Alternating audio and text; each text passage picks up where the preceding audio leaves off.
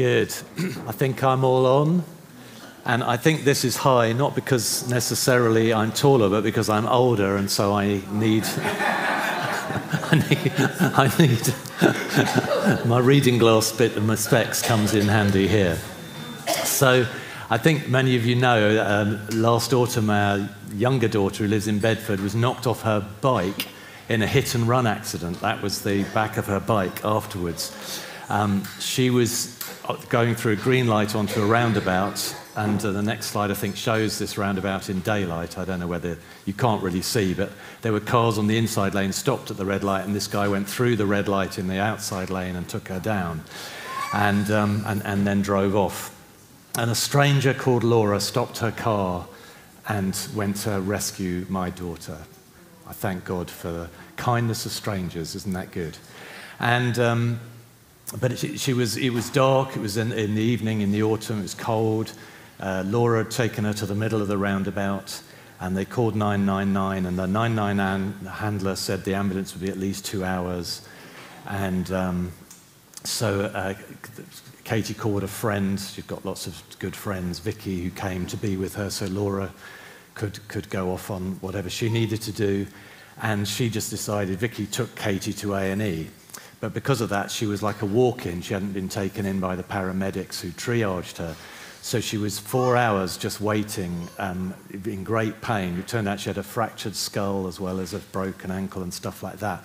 But triage is what happens in, in A&E, isn't it? So um, uh, triage is important in healthcare because some injuries are more life-changing than others. Yeah, agreed?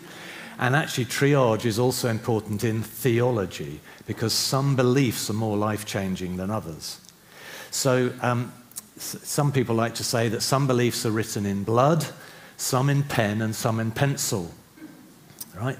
So, those written in blood, for example, would be the beliefs enshrined in the Nicene Creed. This would include belief that there is a God, that God exists in three, is, is one, but he's also three. There's a Trinity, that Jesus is both 100% God and 100% human, uh, we believe in the bodily re- resurrection of Jesus, and we believe in the hope of Christ's kingdom to come when Jesus returns, uh, which is all revealed in the Bible, which is God's word to humanity. And, and if, if you do not love and embrace those beliefs, well, we're not really Christian at all.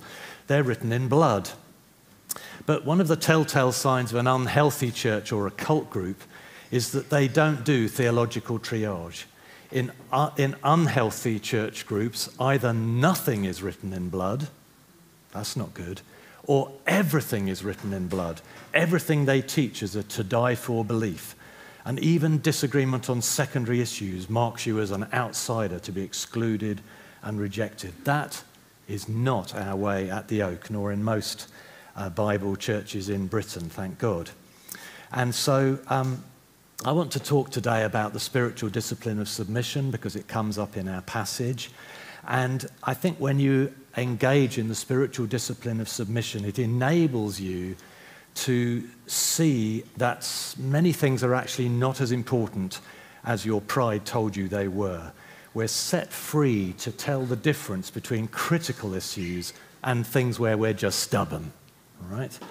So, um, there are also, of course, beliefs written in pen, where we may differ to a certain extent. I mean, some Christians don't think miracles continue to this day. At the Oak, we believe God is still doing miracles. Um, some people believe that water baptism would be by full immersion. It's my preference, but not everybody has been baptized in that way. And so there are differences. And other beliefs are in pencil. There may be even more uh, secondary. And I had some ideas here. I mean, like whether you share communion daily, weekly, or once in a while. These things vary between different churches. Now, the late great John Stott, some of you might have heard of him. I think he died in about 2011. He was fondly called the Pope of the evangelical Christians. He said, Where the Bible is definite, we should be definite. But where the Bible is tentative, we should be tentative. It's very good advice. So I'm going to read the passage today. I think various spiritual disciplines are mentioned here. Paul, Paul has been, and uh, Silas is it, or Timothy was writing the letter with him, I forget, uh, has been developing various kinds of theology. And the last few weeks been looking at how that works out in our life. And I think various spiritual disciplines are mentioned in this passage. Um, and, uh, and I want to focus on perhaps, because there's things like being thankful or uh, the life of peace. These are popular disciplines, but the discipline of submission may not be, not pop, not, blah, blah, may not be so popular. So from verse 15, it's come up on the screen as well. Let the peace of Christ rule in your hearts, since as members of one body you were called to peace. And be thankful. Let the message of Christ, the, the word of Christ, dwell among you richly as you teach and admonish one another with all wisdom through psalms, hymns, and songs from the Spirit, singing to God with gratitude in your hearts. And whatever you do, whether in word or deed, do it all in the name of the Lord Jesus, giving thanks to God the Father through him. Verse 18 Wives, submit yourselves to your husbands, as is fitting in the Lord. Husbands, love your wives and do not be harsh with them. Children, obey your parents in everything, for this pleases the Lord. Fathers, do not embitter your children, or they will become discouraged. Slaves, obey your earthly masters in everything, and do it not only when their eye is on you and to curry their favor, but with sincerity of heart and reverence for the Lord. Whatever you do, work at it with all your heart, as working for the Lord not for human masters, since you know that you will receive an inheritance from the Lord as a reward. It is the Lord Christ you are serving when you're at work, in other words. Anyone who does wrong will be repaid for their wrongs, and there is no favoritism. Masters, chapter 4, verse 1, provide your slaves with what is right and fair, because you know that you also have a master in heaven. And I think that last section is to do with slaves and masters, um, which really existed in those days, not like um, the slave trade of the 18th century and 19th century, early 19th century, but st- still it existed then. But I think we can transfer that to when we're at work. This week I was invited back. I left work last year and sort of retired. I don't like to use the word. Um, and, um, but I still get invited back. I went to this social event. We had a karaoke evening. Um, yeah, I know. Uh, hello in Leeds. It was, uh, it, it, was like worshipping here, only it was secular songs mostly. and, um, but, uh, you know, we sometimes can think our worship is strange, but, you know, it's not strange. I honestly don't think that it's strange. Um, so, uh, but, you know, they several times asked me if I would go back. You know, I think I was that good, okay? Right. so I, I, was literally asked to go back to take my job. But on, on, I think it was more jokey the other evening when they were asking me to go back. Even people who've joined since I left said, Oh, you're the Andrew I've heard about. Yay, that's good, isn't it? So I try to be a good employee, but I have to say, although, you know, I certainly disagreed with some things, and I went and said, hi, I think you can do stuff better here or whatever. Sometimes that worked, sometimes that didn't. I always obeyed in the end, but I can't say I was always truly submissive all the time. You, that, you know, think about your role at work. I mean, do you think, you know, I did grumble occasionally. I'm sure you never do. But anyway. But I want to really focus on, on the verse 18 Wives, submit to your husbands as is fitting in the Lord. Um, this statement obviously has to do with relations between a husband and wife, and I of I want to explore this spiritual discipline of submission, first of all in that context and then in a wider context. Wait a minute, Andrew, I'm not married. What's this to do with me? Well, look out for transferable principles, okay? Submission is a spiritual discipline for us all, as I hope to show. And then you might say, well, but Andrew, my spouse doesn't share my faith in Christ as far as I know. Well, that may be exactly the sort of marriages Paul was addressing, actually. So let's keep going, all right? Now, Christians come to different conclusions about this passage, this verse, and exactly what that means and how it works out. And, and, um, and I think people in this church have different uh, kind of convictions about it. So I'm going to present one view and then the other view. And then, actually, I think in practice, it almost works out very much the same. So I'm then going to broaden it out into the spiritual discipline of submission. So you're ready? I'm going to argue for one position, then argue for the other. Are you ready for the ride? Yep. Okay. So um, because you might be thinking, wow, this all sounds a bit harsh, what, what have you. But you know, if God really, you know, if God was just a projection of me, then everything he wrote down in his book, I would agree with. Wouldn't that be the case? Yep.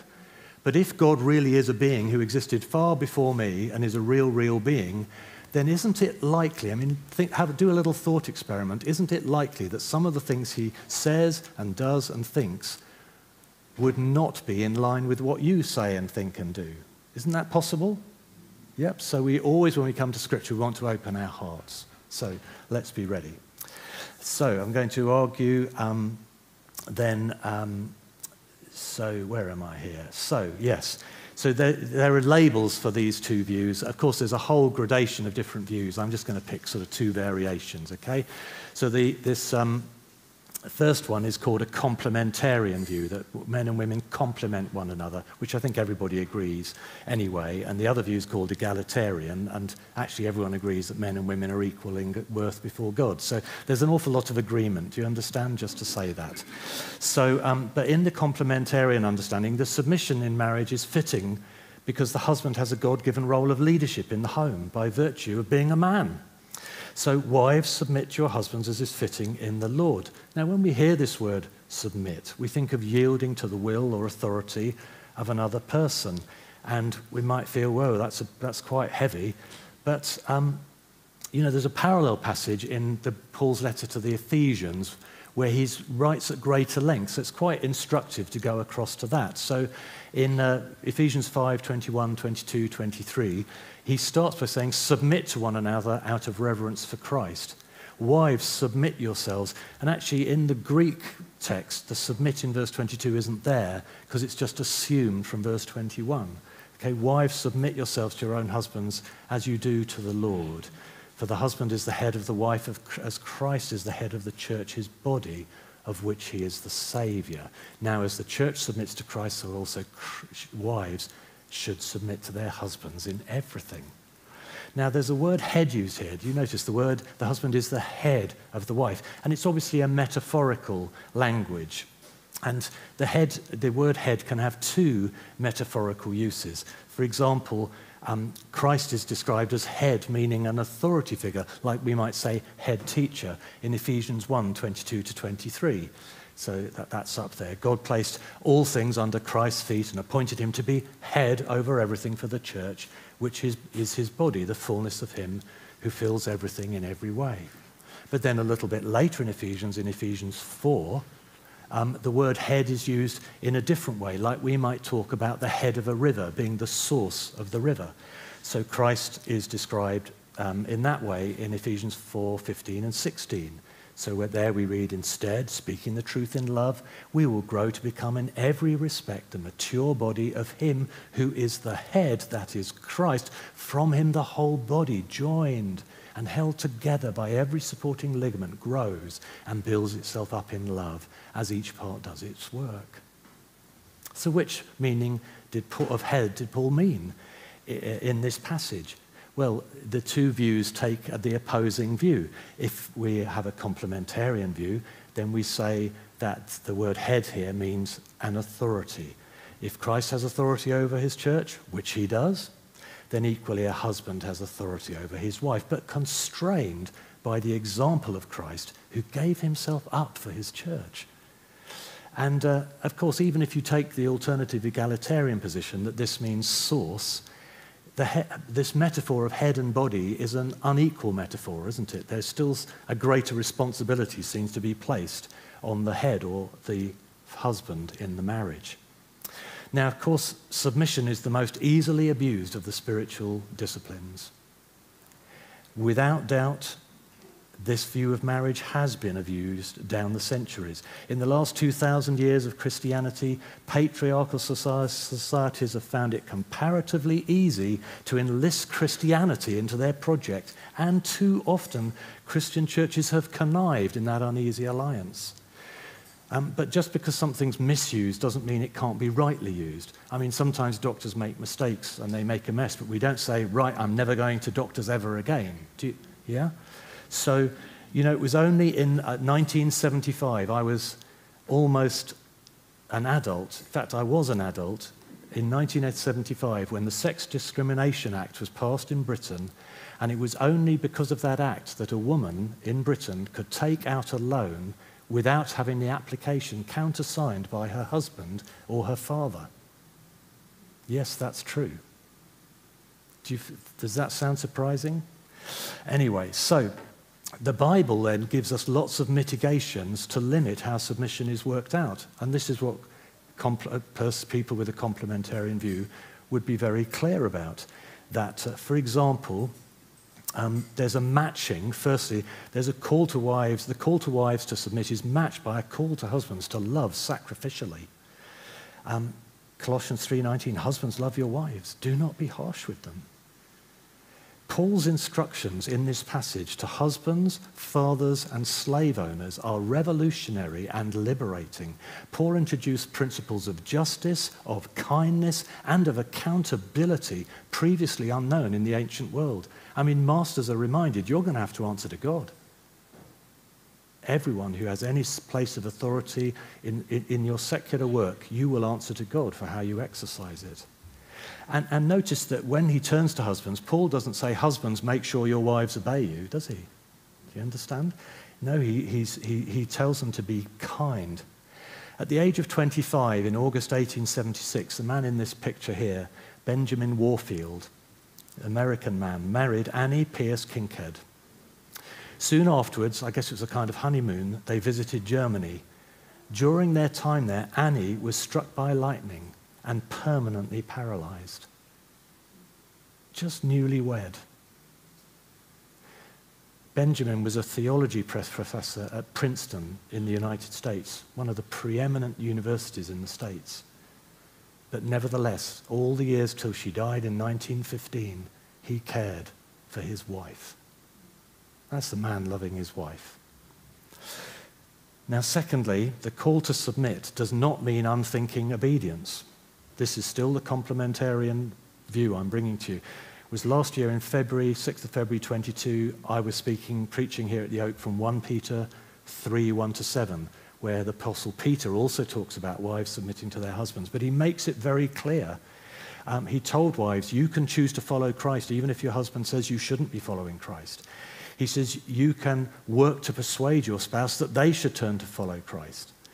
He, he, he, in other words, Peter believed wives should make their own decisions, they should not resist their um, and that they should, should resist their husband if he proposes that they do something that is, uh, that is evil, that is wrong, Submission does not mean unquestioning obedience, and that is taught in the Bible. So, um, you know, and as I said earlier, you know, I think when we're at work, it's good to give obedience, but actually you can give obedience and be really rebellious in your heart. Whereas God is looking for us to be, uh, bring submission into relations that we have. So now let's swap. Let's do a quick uh, uh, sort of skate through the egalitarian understanding that submission in marriage is fitting because Christ called for mutual submission. Okay? So this is a contrasting view. Firstly, when Paul says husband is the head, he means source, not authority. Though those who take that position would say, well, how so? Well, if you look at verse 23 in Ephesians 5, it says, For the husband is the head of the wife, as Christ is the head of the church's body, of which he is the Savior. And so the late John Stott, to go back to the Pope of the evangelical Christians, one time anyway, writing about Ephesians 5, he said this I put the quote on, on the slides. In order to understand the nature of the husband's headship in the new society which God has inaugurated, we need to look at Jesus Christ. For Jesus Christ is the context in which Paul uses and develops the words headship and submission he defines it in relation to the headship of Christ, the Redeemer, right, of which he is the Savior. Next slide. Now, Christ's headship of his church has already been described in chapter 4, 15 to 16, which I showed you earlier. It's from Christ, it is from Christ as head that the body derives its health and grows into maturity. His headship is endorsed by the surprising addition of the words, and, and is himself its savior. The head of the body is the savior of the body. The characteristic of headship is not so much lordship as saviorhood. John Stott was a complementarian, but he still wrote that. So there's a lot of, there's a lot of commonality in these things. Secondly, the call to submit does not always mean the other party is in authority over us. As we saw in Ephesians 5:21, it says submit to one another out of reverence for Christ. Well, that's a general command to all of us to submit to one another. Well, that means that this command to submit is not telling us that the person we're submitting to necessarily has a God given authority over us. We're just told to submit to other people. It's an inner attitude. It's, it's a statement about inner attitudes, not that another person has a God given place of authority. At least I'm arguing from the egalitarian position. Thirdly, we think of what Paul wrote in 1 Corinthians 7, where he describes, he writes at great length about marriage, and it's amazing how he describes such a reciprocal arrangement. And so egalitarians would point to this. So 1 Corinthians 7, uh, there's this reciprocal view of marriage. And as I read this, just see how he balances husband and wife with totally identical statements.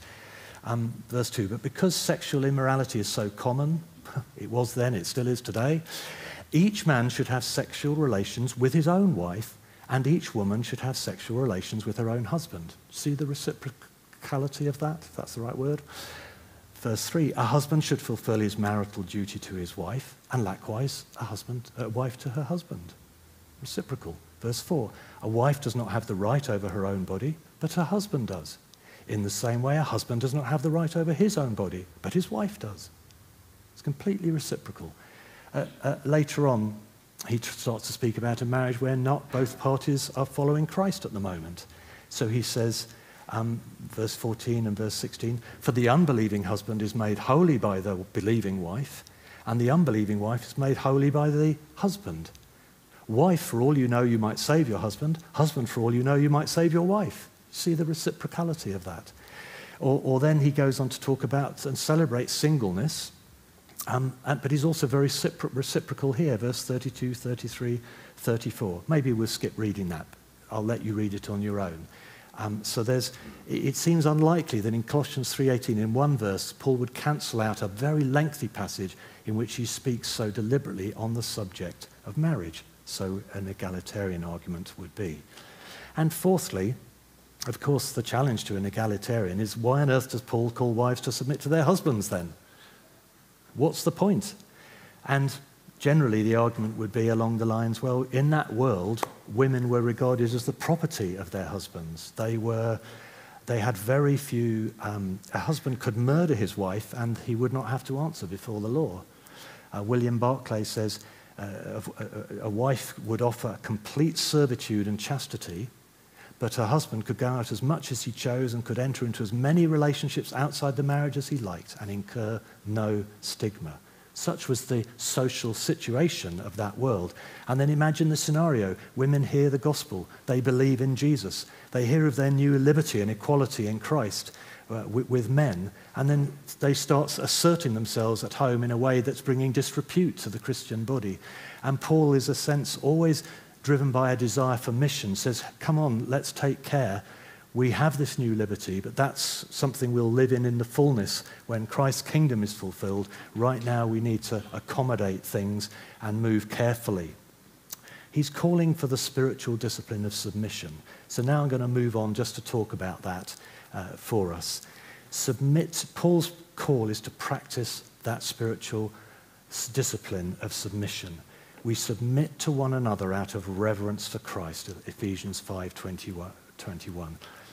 30 odd years ago, a couple in the church I was in then felt a call to go and work overseas, and they went to work in Afghanistan, uh, sorry, in Pakistan, right up in Peshawar.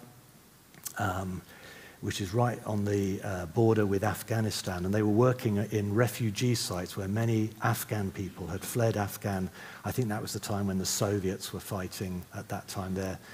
There's, you know, the Brits have been fighting there over the centuries. I mean, everybody's been, Americans, haven't they? Everybody's been fighting there. It, it's such a, a sad uh, country. So uh, pressed. But anyway, this dear couple we knew, I still, uh, they still work for Tearfund actually. They were vegetarians. They'd been vegetarians for a while. But when they went out there, they found that if they were going to work with the Afghans, you know you need to eat with people that you're going to love. Yeah? And none, for Af- Afghans, vegetarianism was like totally weird. So, for the sake of the mission of Christ, they stopped being vegetarians. That is the discipline of submission at work. Yeah?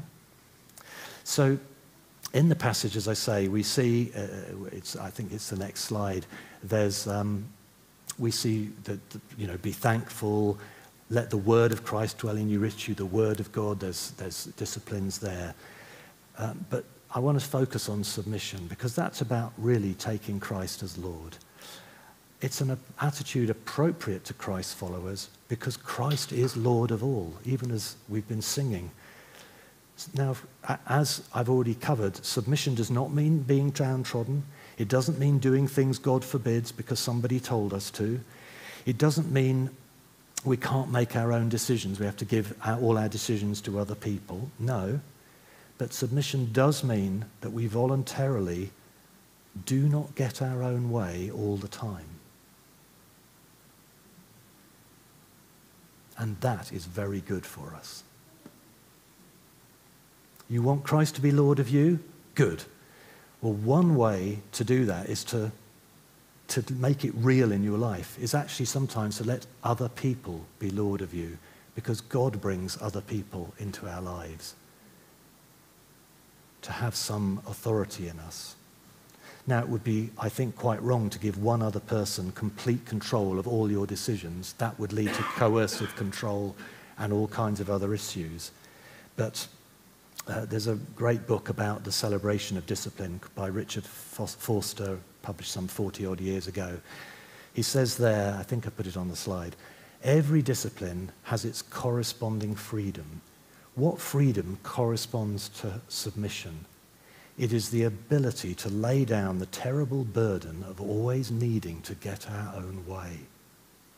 The obsession to demand that things go the way we want them to go is one of the greatest bondages in human society. In the discipline of submission, we're released to drop that matter, to forget it. Frankly, most things in life are not nearly so important as we think they are. Our lives will not come to an end if this or that does not happen. I remember years ago when I used to cycle a lot, I was like really mad about all the potholes around where we lived, you know, oh, the council.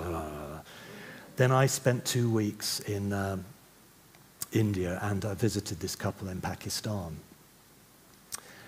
Uh, the roads there have a lot of potholes and other problems. When I came back, I realized all these potholes, yeah, they're a bit of a nuisance, but it's not that big a deal compared to what people in those countries are dealing with. It's a first world problem. The spirit, the attitude of submission, of the discipline of submission, helps us to get these things right. Yep. To understand which doctrines are written in blood, and actually this one's just in pencil. I, I, it's important to me, but I don't have to judge those who take a different view we can live together.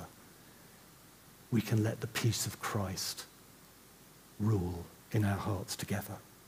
We can, can't we? To submit about giving some choices to another, letting go of our need to be in control. Paul writes, Let the word of Christ dwell among you richly, verse 26, verse 16, as you teach and admonish one another with all wisdom I, will focus on husbands here, why not? Husbands, can your wife speak to you? Can she admonish you? I just want to ask you that. Uh, in 1 Samuel 25, there's an episode in the life of David where he has contact with a couple called Nabal and Abigail. Nabal is a really rich guy, but we're told he's a fool. He's not wise. It's said of him in 1 Samuel 25, 17, at the end of that verse, he's such a worthless fool that nobody can talk to him. I just want us to ask, ask the Holy Spirit, God, am I such, can nobody speak to me? How am I in my workplace? How am I with my family? How am I with my parents or my children, my siblings? Can people speak to me? Can they admonish me? Or, husbands, is your wife sweeping up behind you all the time? Is she clearing up your mess repeatedly? Or can she tell you, get on and sort, get, get a grip on your life or whatever? Sometimes we need strong words spoken to us. And this discipline of submission is a heart attitude that says, yeah, I, I can be spoken to. It's not easy, is it, though? I can be touchy, insecure, jealous, defensive, stubborn. One of the dishes I cook each week, I, have taken to adding some, some spices to them, which I like. And then Elspeth told me yesterday she doesn't like them. And um, she preferred the dish how I used to make it. And so I thought, uh, you know, I was, mm, mm, mm. I, I was able to keep it to myself. You know, that's, what, that's one step towards godliness, isn't it? And, and, you know, and I was preparing this sermon, I thought, yeah, it's not really that important. It's like potholes, first world problem. I don't need to add these spices. Phew, instead of just getting myself into a stew, right? None of, I'm sure none of you do this, but you see, the discipline of submission, it trains your heart to evaluate things so much better. It changes our attitude to other people. We're at last free to value other people. Their dreams and plans can be important to us. We can learn to give up the right to demand that others love us or treat us in a certain way. We stop feeling entitled to privileges and esteem because we have a spirit of submission. You know, the testimony of women, far too many women, is that far too many men feel entitled to catcall them, to make lewd comments to them, to grope them. That's disgraceful. Let's raise up boys in this church who treat girls with respect, who have wholesome, respectful conversations with other boys about girls when girls aren't present. Wouldn't that be great? Men, if women and girls are kept safe in our thoughts, are kept safe in our speech, they'll be safer in our schools and safer on our streets. And how might that happen? Maybe the spiritual discipline of submission will change our attitudes towards women and girls. In this, we only follow our Saviour Jesus, who was obedient unto death to rescue us. He could have demanded to have his place on the throne of heaven, but he was obedient unto death. He yielded up his rights. He did not grasp equality with God. What a Saviour. What a Saviour. So, um, I was going to tell a story to finish, so I can probably do that, can't I? And then we can break bread together, which will be a, an opportunity for us to come to Christ as Lord, to ask his forgiveness where we've not brought that spirit of submission. This is a story set back in 1934, true story in China, of an American couple who were in China, John and Betty Stam, who'd gone to China after training in America to share Christ with people in China. They were in their 20s. They were working in a small town called Jingdi near the eastern coast, the eastern coast of China. It was a time of civil war. The communists were battling the nationalists. It went on for a very long time, that war. Um, and one day, the magistrate of the town where they worked warned them that the communists were coming for them. And before John and Betty could escape with their baby Helen, they were captured there was a prison, other prisoners were released in order that they could be accommodated in this prison. Baby Helen started crying, and a soldier suggested they kill the baby. She was only in their way. But one of the prisoners who had just been released asked why they should kill the innocent baby. The soldiers turned to him. You see, submission doesn't mean acquiescence in evil. The soldiers asked him if, asked him if he was willing to die for the foreign baby. And he said he was, and they killed him but Helen was allowed to live. The next morning, they were forced to march 12 miles to another town called Michiel. Their shoes had already been taken from them, and Betty was barefoot. But John had socks on. He gave her his socks. Husbands, love your wives, hey? That night, Betty was allowed to tend Helen, but in fact, she hid her in a sleeping bag. And when they were taken, just left her there. It was 8th of December. They were marched along, crowds lined the street. A Chinese merchant, a local Chinese merchant, Chang Xiu Sheng, I don't know how I'm pronouncing it, stepped out of the crowd and talked to the communists, trying to persuade them not to kill the Stams. They ordered the man back into the crowd, but he wouldn't step back. It's true, submission will challenge evil. They went into his house and found a Bible and a hymn book. He'd been one of the Chinese who'd been converted. He was executed for being a Christian. They marched uh, John and Betty to the top of a hill, ordered John to kneel and beheaded him and killed her straight after. baby Betty was rescued. Praise God. But they obeyed their call, and sometimes God's call. You know, most of us die by installments, but some get to give their lives for their faith. But it's the spirit of submission to the call of God upon our lives that is demonstrated here. And I'm struck by the socks. That's a husband loving his wife. But Elspeth, you're still not allowed to put your cold feet on me. Let's break bread.